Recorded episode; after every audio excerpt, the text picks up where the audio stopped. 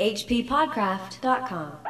Hi, folks, and welcome to our coverage of I Am Legend. Just a quick note before the show starts. I made a little boo boo on this one and I recorded with the wrong microphone. So my audio's a little like the societal change in the theme of this book. Not entirely bad, not entirely good, just different. There is nothing wrong with your listening system, there is just something wrong with Chad. But if I could take the opportunity to make something right, in this episode, we talk about the music mentioned in the book, all real classical music except for one piece, The Year of the Plague by Roger Lay. When I put together the playlist from the book, I actually scoured the internet for this thing, discovered that it was entirely fictional.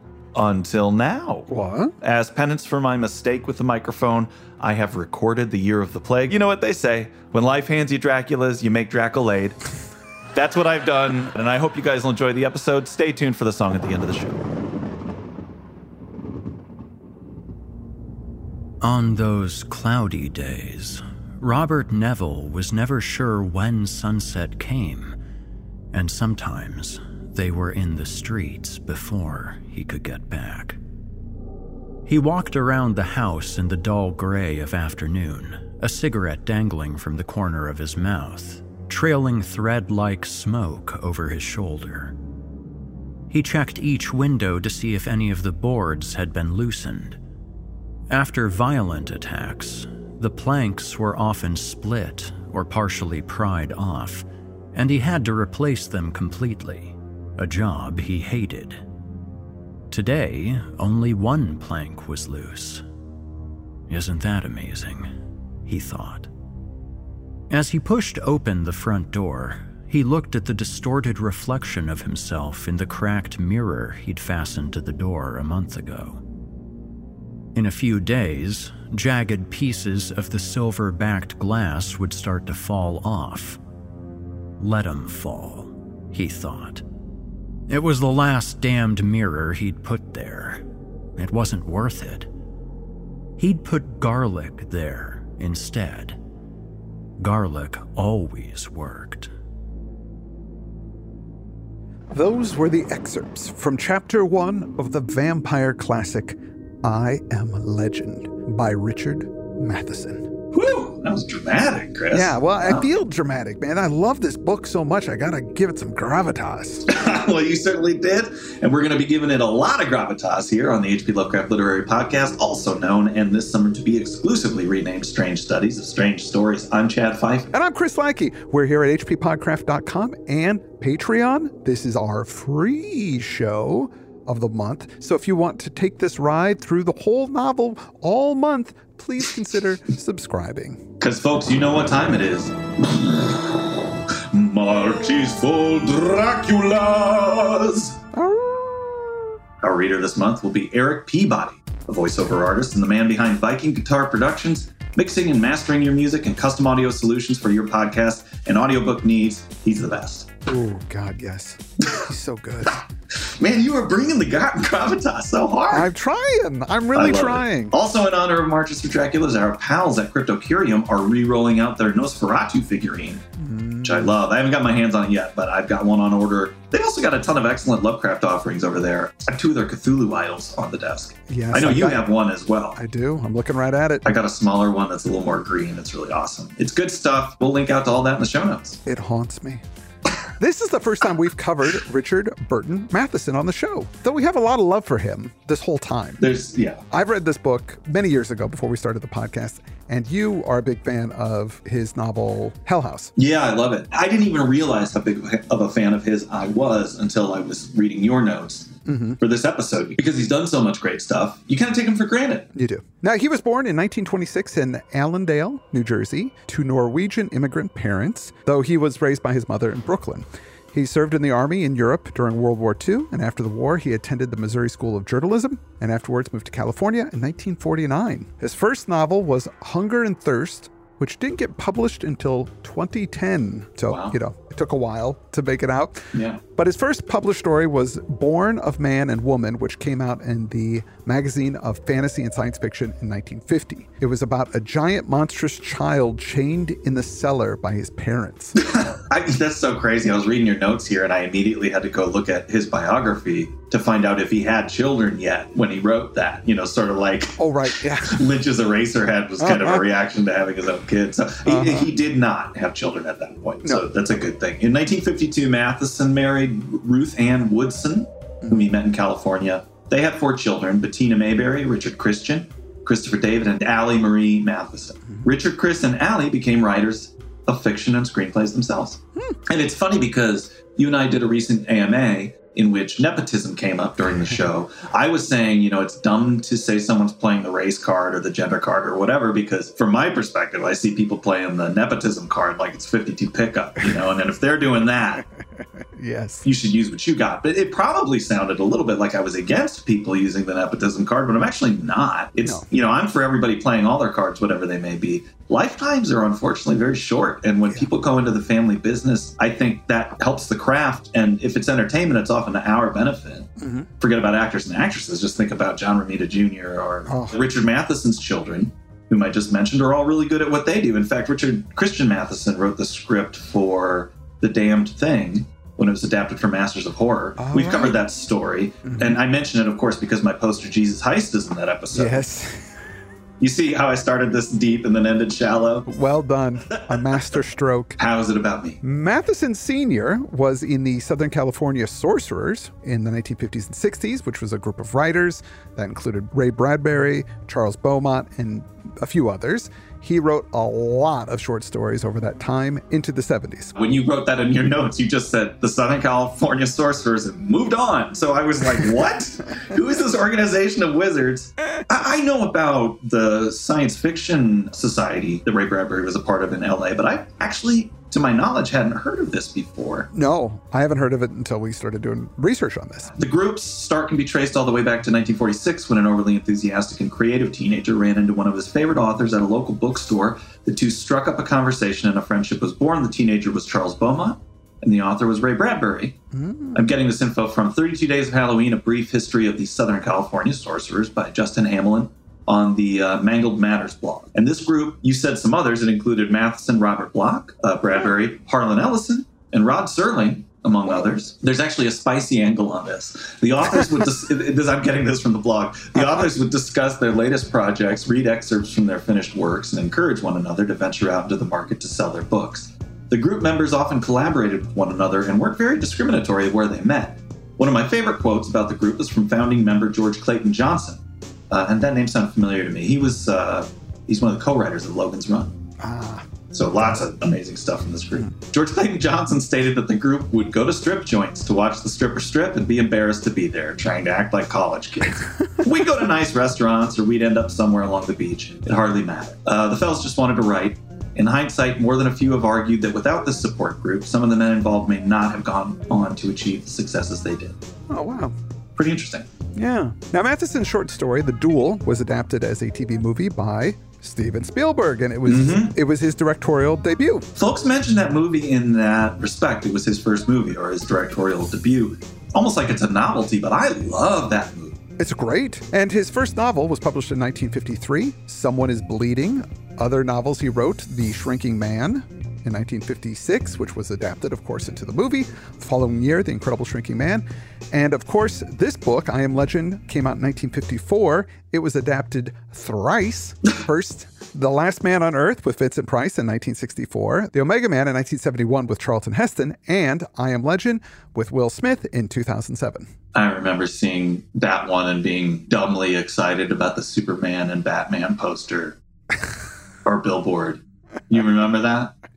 Wait, No, so you've seen that one because I think we saw it together. Yes, I saw that one, and I saw the Omega Man. I've seen the Omega Man a few times. Mm-hmm. I have never seen The Last Man on Earth, and maybe in the course of us covering this, I will try and watch it before our next recording. As I read this book, I understand why it's been adapted so many times. It would make an awesome low budget indie movie. It's nothing really insane happens that you would need to use a big cast or many locations. Uh, There's Mhm. and it's just really compelling and I can see why it was adapted. I wish one of those movies adapted it correctly, but And to your point, you could do it on a really low budget, but it's scalable too, right? Because of, Of the course. things that it mentions where you can do it on a very high budget. And that's what the Will Smith movie is. And I think the reason that was disappointment was because it was so good. The, Yeah. the decisions they made were really cool in that movie. Yeah. It just ended on a bad place. Although I do think there was some testing issues, and you There you know, was. there's another ending of that. Yeah, There was the ending that's much more close to the book, but Right. people didn't like it. So they obviously it's a big multi-million dollar film and yeah, people got to like a Will Smith movie, so They do. they changed the end and kind of took away what I think makes this story amazing. but I think the other option is available. Oh, is it? I think so. Back to Matheson, he wrote plenty of screenplays. Uh, he wrote some teleplays for Have Gun Will Travel and The Lawman, but he wrote for The Twilight Zone, which of course is huge. And he wrote Nightmare at 20,000 Feet, starring William Shatner. That's such a good episode, and I love the adaptation with Lithgow in the movie. Right? Was Oh, it yeah. Lithgow? who's on it? Yeah, that's fantastic. He also was the screenwriter of Jaws 3D, my brother. a hot August day, an air-conditioned theater. I'm eight years old. Manimal is in the movie. Uh huh, yeah. Somehow, I am intellectually at the perfect place to enjoy this film. Thank you, Richard Matheson. I know that people deride that one, but for an eight-year-old in the summer of '83, was a time of my life. Yeah. That seeing Jaws 3D is one of the greatest movie experiences I've ever had. Not only does it have Simon MacCorkindale in there, it has uh, some other little known actors Lea Thompson Lea Thompson's in there. You got you got the and Quaid. Dennis Quaid. Yeah. remember him? Mm-hmm. The Jaws come out into the audience. they sure do. Masterpiece. Mwah. I love it. Matheson also wrote screenplays of a few Roger Corman movies, including The House of Usher, The Pit and the Pendulum, and The Raven. He also wrote the classic Star Trek episode, The Enemy Within. That's where Kirk got split into two people. One was his aggressive, angry, emotional side, and the other was his very passive, kind side, and how neither of the two sides worked independently, but they needed to be together. Really good episode. Goosebumps. In 1973, he wrote the teleplay for The Night Stalker, Yeah. the the movie pilot for Kolchak, The Night Stalker, and he also wrote the horrifying slash hilarious segment from Trilogy of Terror, The Prey. I mean, just improved my life in a lot of ways. Because that stuff just makes me laugh. You can throw in that little goon running around with this. so funny. You know, The Night Stalker actually wasn't a pilot, though. It was a TV movie, and then it did so well that they made it into a series. Yeah. In a couple of movies. But the Yes. it garnered the highest ratings of any TV film at that time. Yeah. In 1973, which pretty cool. It's funny, we think now that TV movies were considered sort of lower tier programming, but that's doing a 50% share of the television viewing audience in 1973. Those are like MCU numbers. Yeah. Oh yeah, yeah. More people saw The Night Stalker that year than probably anything that came out at the movie theater. Yeah. So he had huge success. Now in the 1980s, he also wrote a bunch of episodes of Amazing Stories, and in the 90s, two more of his novels were made into movies: What Dreams May Come and A Stir of Echoes. He received the World Fantasy Award for Lifetime Achievement in 1984, the Bram Stoker Award for Lifetime Achievement in 1991. He died days before receiving his Visionary Saturn Award on June 23rd, 2013. Sucks when anybody dies, but that's a hell of an exit. Yeah. Uh, Steven Spielberg had this to say about him. Richard Matheson's ironic and iconic imagination created seminal science fiction stories and gave me my first break when he wrote the short story and screenplay for Duel. His Twilight Zones were among my favorites, and he recently worked with us on Real Steel. For me, he is in the same category as Bradbury and Asimov. It, Spielberg has such a meticulous public persona. And then when he breaks into this podcast, he's so different, doing his bong rips and talking about Boondock Saints and Yeah, we really got to make sure that he doesn't get on the show again. I actually loved Real Steel. I don't. I didn't know he was involved in that at all. But he wrote the short story Steel that that movie's based on. You've seen What- that, haven't you? What is Real Steel? It's Hugh Jackman and the big boxing robot. Oh, right, right. No, I never saw it. It's it's worth seeing. It's a great movie. When I saw the trailer, I laughed at it. Yeah, me too. I, I thought it looked so stupid, and then I caught it in a hotel or something that was riveted. well, Roger Corman had this to say about him. He said, Richard Matheson was a close friend and the best screenwriter I ever worked with. I always shot his first draft. I will miss him. A lot of people reading that went, "Don't you shoot everybody's first draft?" well, whatever. Okay, thanks, thanks, Corbin. Uh, this novel, I Am Legend, was first published, as I said, in 1954, and was really the influence behind the whole modern post apocalyptic zombie setting. George Romero himself even said this. Yeah. And we, we talked also on that recent AMA a bit about how John Carter of Mars by Burroughs spawned all of the major media properties. So that when the movie finally came out, it felt a little flat, maybe because the tropes it invented had been played out by its imitators. And so I've never read this book before. I was worried about that going into it. Yeah. I have to say, it felt pretty modern. And actually, obviously, there's things going on right now that really, you know, with the pandemic that uh, play into it being trapped inside and whatnot. But I actually, it also didn't spend a lot of times with the tropes I anticipated the downfall of society and, No. you know, things that uh, zombie and survival movies kind of fetishize. So let's get into it. It begins in January 1976, so it's set in the future. Jaws 3D is still seven years out. It's a sad time in the real world as well. You know, Now, as we heard at the top, our protagonist, Robert Neville, doesn't go far from his home on cloudy days because he's been caught out after sunset, and that's not a good thing. The book eases you into the setting and the situation. It gives you little bits. It doesn't flat out say that there are Draculas all over the story, at least not yet. yeah, just the garlic and the mirrors. Hints. You're getting the reader in the mindset where Dracula's are just old hat, though, because they are to him. Mhm. So of course he wouldn't be explicit about it. It's kind of like how Dracula's are already old hat to our listeners after the last couple of months. He's in that same situation. He sure is. So during the day, he has to check on his house to repair any damage that might have been done in the night.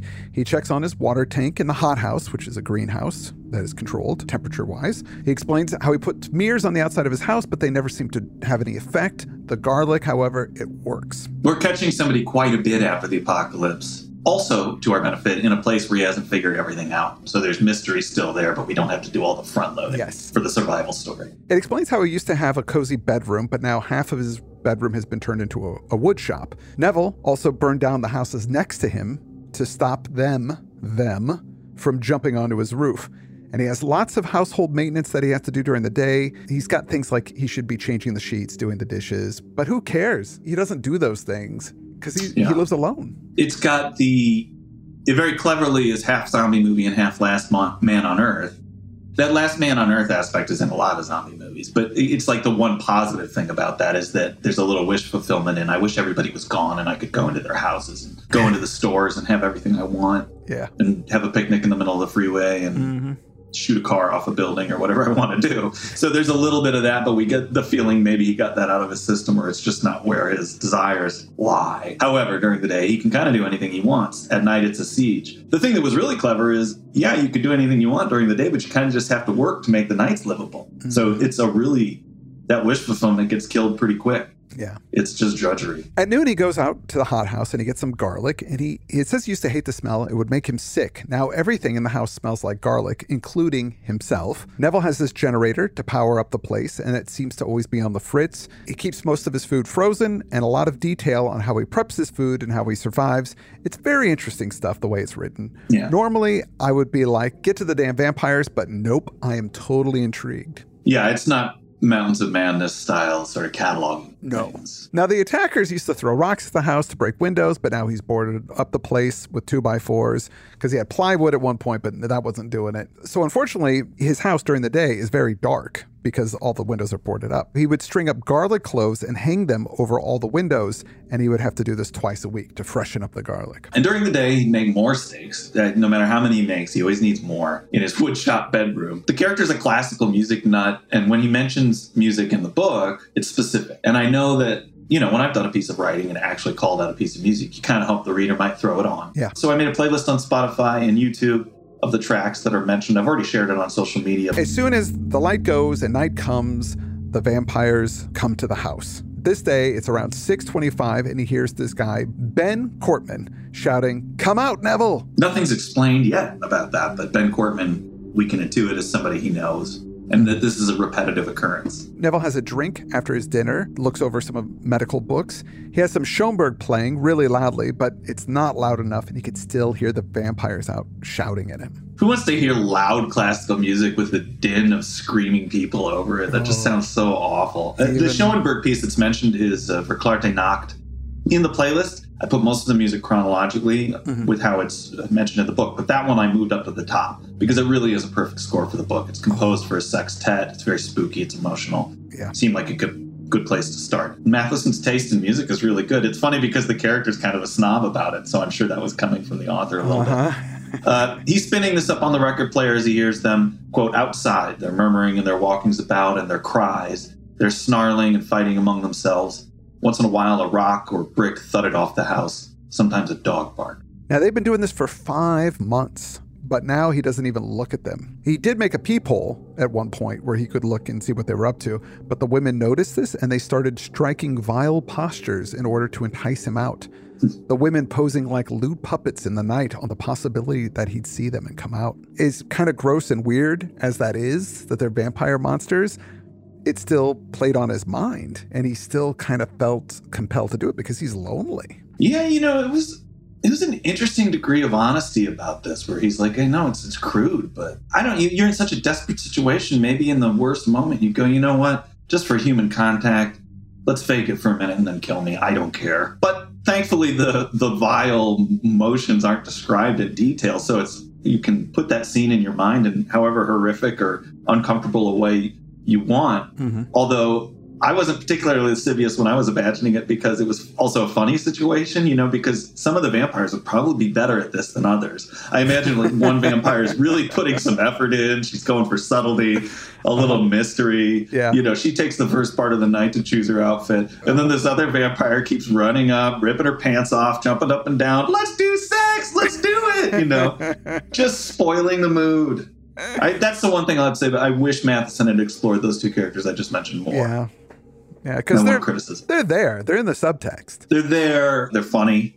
They're quirky. now, when it got bad, when the vampires were outside, he would turn the music up so loud that it would hurt his ears, and he would drink a lot. And he hated himself for even considering thinking about the vampire women that, out, that were out there. Neville would study medicine, but they would make so much noise that he couldn't focus on his work, and he could hear Ben Cortman above all of it. And Neville really wanted to stake that guy. yeah. So tomorrow he would soundproof the house. That's what he told himself, but he often did not do it. But he would every time the night came, he go, "Oh God, I got to do that tomorrow," and yeah. you know, procrastinate with it. But that night in particular, they were really getting to him. As he gets ready for bed, he looks at the cross tattoo that he has on his chest. He thinks about how he was a foolish young man when he got that tattoo, when he was drunk in Panama. So it's an insight into maybe why he survived. This gets us into chapter two. His alarm gets him up at 5:30 and there's still some vampires milling around. He could hear Ben Cortman still yelling, "Come out, Neville!" Soon he leaves as well, leaving weaker than when they came, these vampires. Unless they attacked one of their own, they would have some strength, which they often did. And when he goes outside, he sees two dead bodies, both women, and he says they were always women. They look drained of blood and they look pale and horrific. He takes the bodies, he puts them in a tarp, grabs some wooden stakes, and loads up the station wagon. Before he ditches the bodies, he stops at a gas station and siphons off some gas. He checks the oil and everything in the car. He keeps it in good shape. He drives to this huge pit that was dug back in 1975 and was constantly burning and still is, and he throws the bodies in. He hated going to the pit, but he always had bodies to get rid of, and he would think that somewhere in that pit was Kathy. So clearly, this was a, a public initiative of some kind to deal with vast numbers of dead mm-hmm. on a scale that nobody has ever seen because we're talking about a burning pit done by the government. For yeah. you know, it's, it's a horrific tragedy has happened. That's still burning somehow. It's still burning. Time. Yeah. So he goes to the shop to get some bottled water, and as he does, he decides to see if the owner is up there above the store. Might as well get started. There were two of them. In the living room, Lying on the couch was a woman about 30 years old, wearing a red housecoat. Her chest rose and fell slowly as she lay there, eyes closed, her hands clasped over her stomach. Robert Neville's hands fumbled on the stake and mallet. It was always hard when they were alive, especially with women. He could feel that senseless demand returning again, tightening his muscles. He forced it down. It was insane. There was no rational argument for it. She made no sound except for a sudden, hoarse intake of breath. As he walked into the bedroom, he could hear a sound like the sound of water running. Well, what else can I do? He asked himself.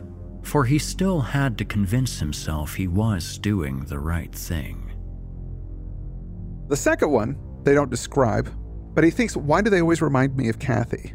And he wonders why it's only wooden stakes that work and why the heart. And then he thinks of his father and how he denied the existence of vampires. First use of the word in the book, by the way, when he says mm-hmm. vampire here to the very end. So when this whole plague was going on, his dad was saying, "Oh, it's not real. It's not happening. It's not vampires. It's something else." Right. It's cool because that's realistic. You know, if vampires did break out, I mean, how many people would really believe it? And then also, it is the first suggestion that maybe not everybody, that maybe not everybody settled on what this even is, despite the garlic and that and the crosses. When he gets to Sears, he, he says he found five in the basement, one asleep in a freezer, and, and, and another one actually in a coffin. Neville also wonders why garlic affects them as well. The myths aren't quite right. They have reflection in glass. They can't turn into bats or wolves, but there are vampire dogs because he, he hears them out at night and he's seen them. Yeah, it's like it sounds like blah blah bark, uh, blah blah bark. Yeah, there you go. That's it. So after after his lunch, he went house to house and killed vampires. 47 that afternoon. Gets us into chapter three, where Neville is reading the novel Dracula, listening to our show, and mm-hmm. uh, he hears that quote from Van Helsing The strength of the vampire is that no one will believe in him, which we just talked about. Yeah. He's still really bothered by all of this violence. And that day, he thinks about the, the 13 children that he had to kill. Mm-hmm. Throws the book across the room in anger because it's not helping him. And he can still hear Ben Cortman outside calling to him. Talking about his dad earlier, not believing in vampires, it really mm-hmm. made me think of people, the vaccine, and people, uh, you know, all the stuff that's going on now. There's so many parallels yeah. to it, unfortunately, that you can see and you keep connecting to this as I was reading it. I was like, oh yeah, geez. Yeah, we're it's coming up soon, but in, you know when they flash back to early days, boy, yeah. did that ring true. Neville considers going out and letting them take him to be one of them, you know, end his suffering, but he still has some hope that there might be others out there. They would be, of course, further than a, dra- a day's drive away because he can only drive so far that he's got to yeah. make sure he can get back to his house. And he swears that he'll kill them all before he gives in. He feels good about his unlimited supply of cigarettes that he keeps in Kathy's room, and that gets him thinking about Kathy. And then he drinks himself stupid that night. Yeah, Kathy is clearly a daughter. Yes. And Virginia being his wife. Mm-hmm. Neville thinks about vampires throughout history. Were they so bad, really? And this is what it says here is he worse than the parent who gave to society a neurotic child who became a politician? Is he worse than the manufacturer who set up belated foundations with the money he made by handing bombs and guns to suicidal nationalists? Yeah, to drive by on Tony Stark there. and the vampires, all they want is to drink blood. So compared to, you know, these humans, that were out there doing all these horrible things throughout history. These guys just want some blood. Hey, you know, we that's come up on past marches for Dracula's. Why is the vampire so reviled and hated? They must hide or be destroyed. You know, because that's how it is for the vampires. So, it, throughout history, they've existed. Maybe these vampires aren't actually so bad. Maybe they're victims, and that's mm. why they've been hiding throughout history. But then he dismisses these thoughts, you know, because they're trying to kill him. and he's the last guy yeah. on earth. He hears Ben Cortman out there again. The naked women are rubbing themselves and wanting him and wanting his blood. Janet's got her nice torch singer outfit on, but uh oh, look out. Jeanette's doing naked somersaults on the lawn, break dancing with her shirt off. God damn it. he slams his fist on his leg to break him out of his frustration. But what kind of life is this? And will it ever end? What's the point of killing vamps and drinking yourself silly every night? Maybe he should just give up at some point, and maybe it's now. Outside, they heard the bar being lifted, and a howl of anticipation sounded in the night. Spinning, he drove his fists one after the other into the wall until he'd cracked the plaster and broken his skin. Then he stood there, trembling helplessly his teeth chattering. After a while, it passed. He put the bar back across the door and went into the bedroom. He sank down on the bed and fell back on the pillow with a groan. His left hand beat once, feebly, on the bedspread.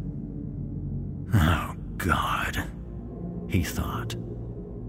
How long? How long? Well, to answer that question, we're going to end the episode now. Mm. Uh, that was about as far as we need to go. It's funny when you said, "What's the point of killing vamps and drinking yourself silly every night?" And I'm sure that at least one person went, "I don't know. That sounds pretty cool." it's my life, dude.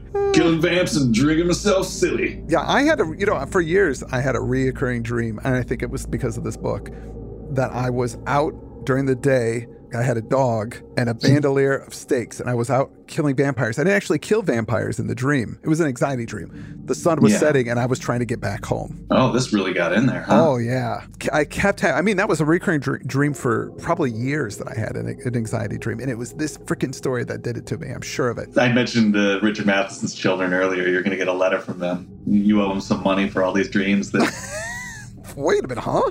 Is intellectual property. Oh no. You're adapting his book into your dreams. That's not cool, man. You got to pay for that. yeah, I do. There's so much going on in here. We're going to have lots to talk about. Uh, I, you know, like I said earlier, I think this book is really about changing social orders, about how that change is both positive and negative.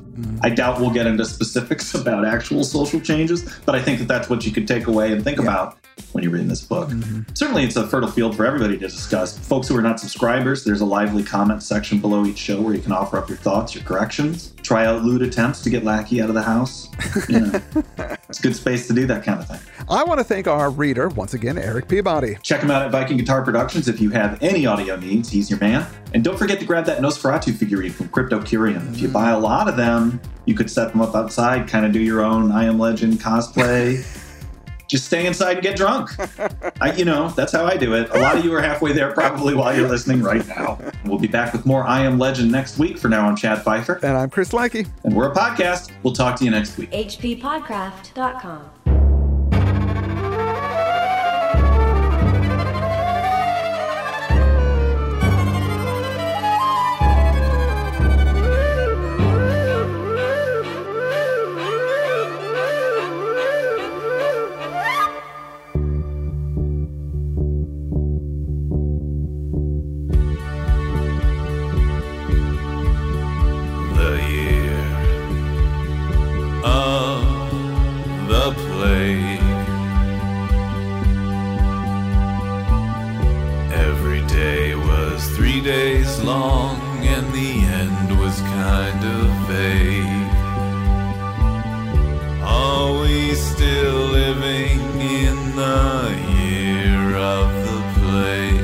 Are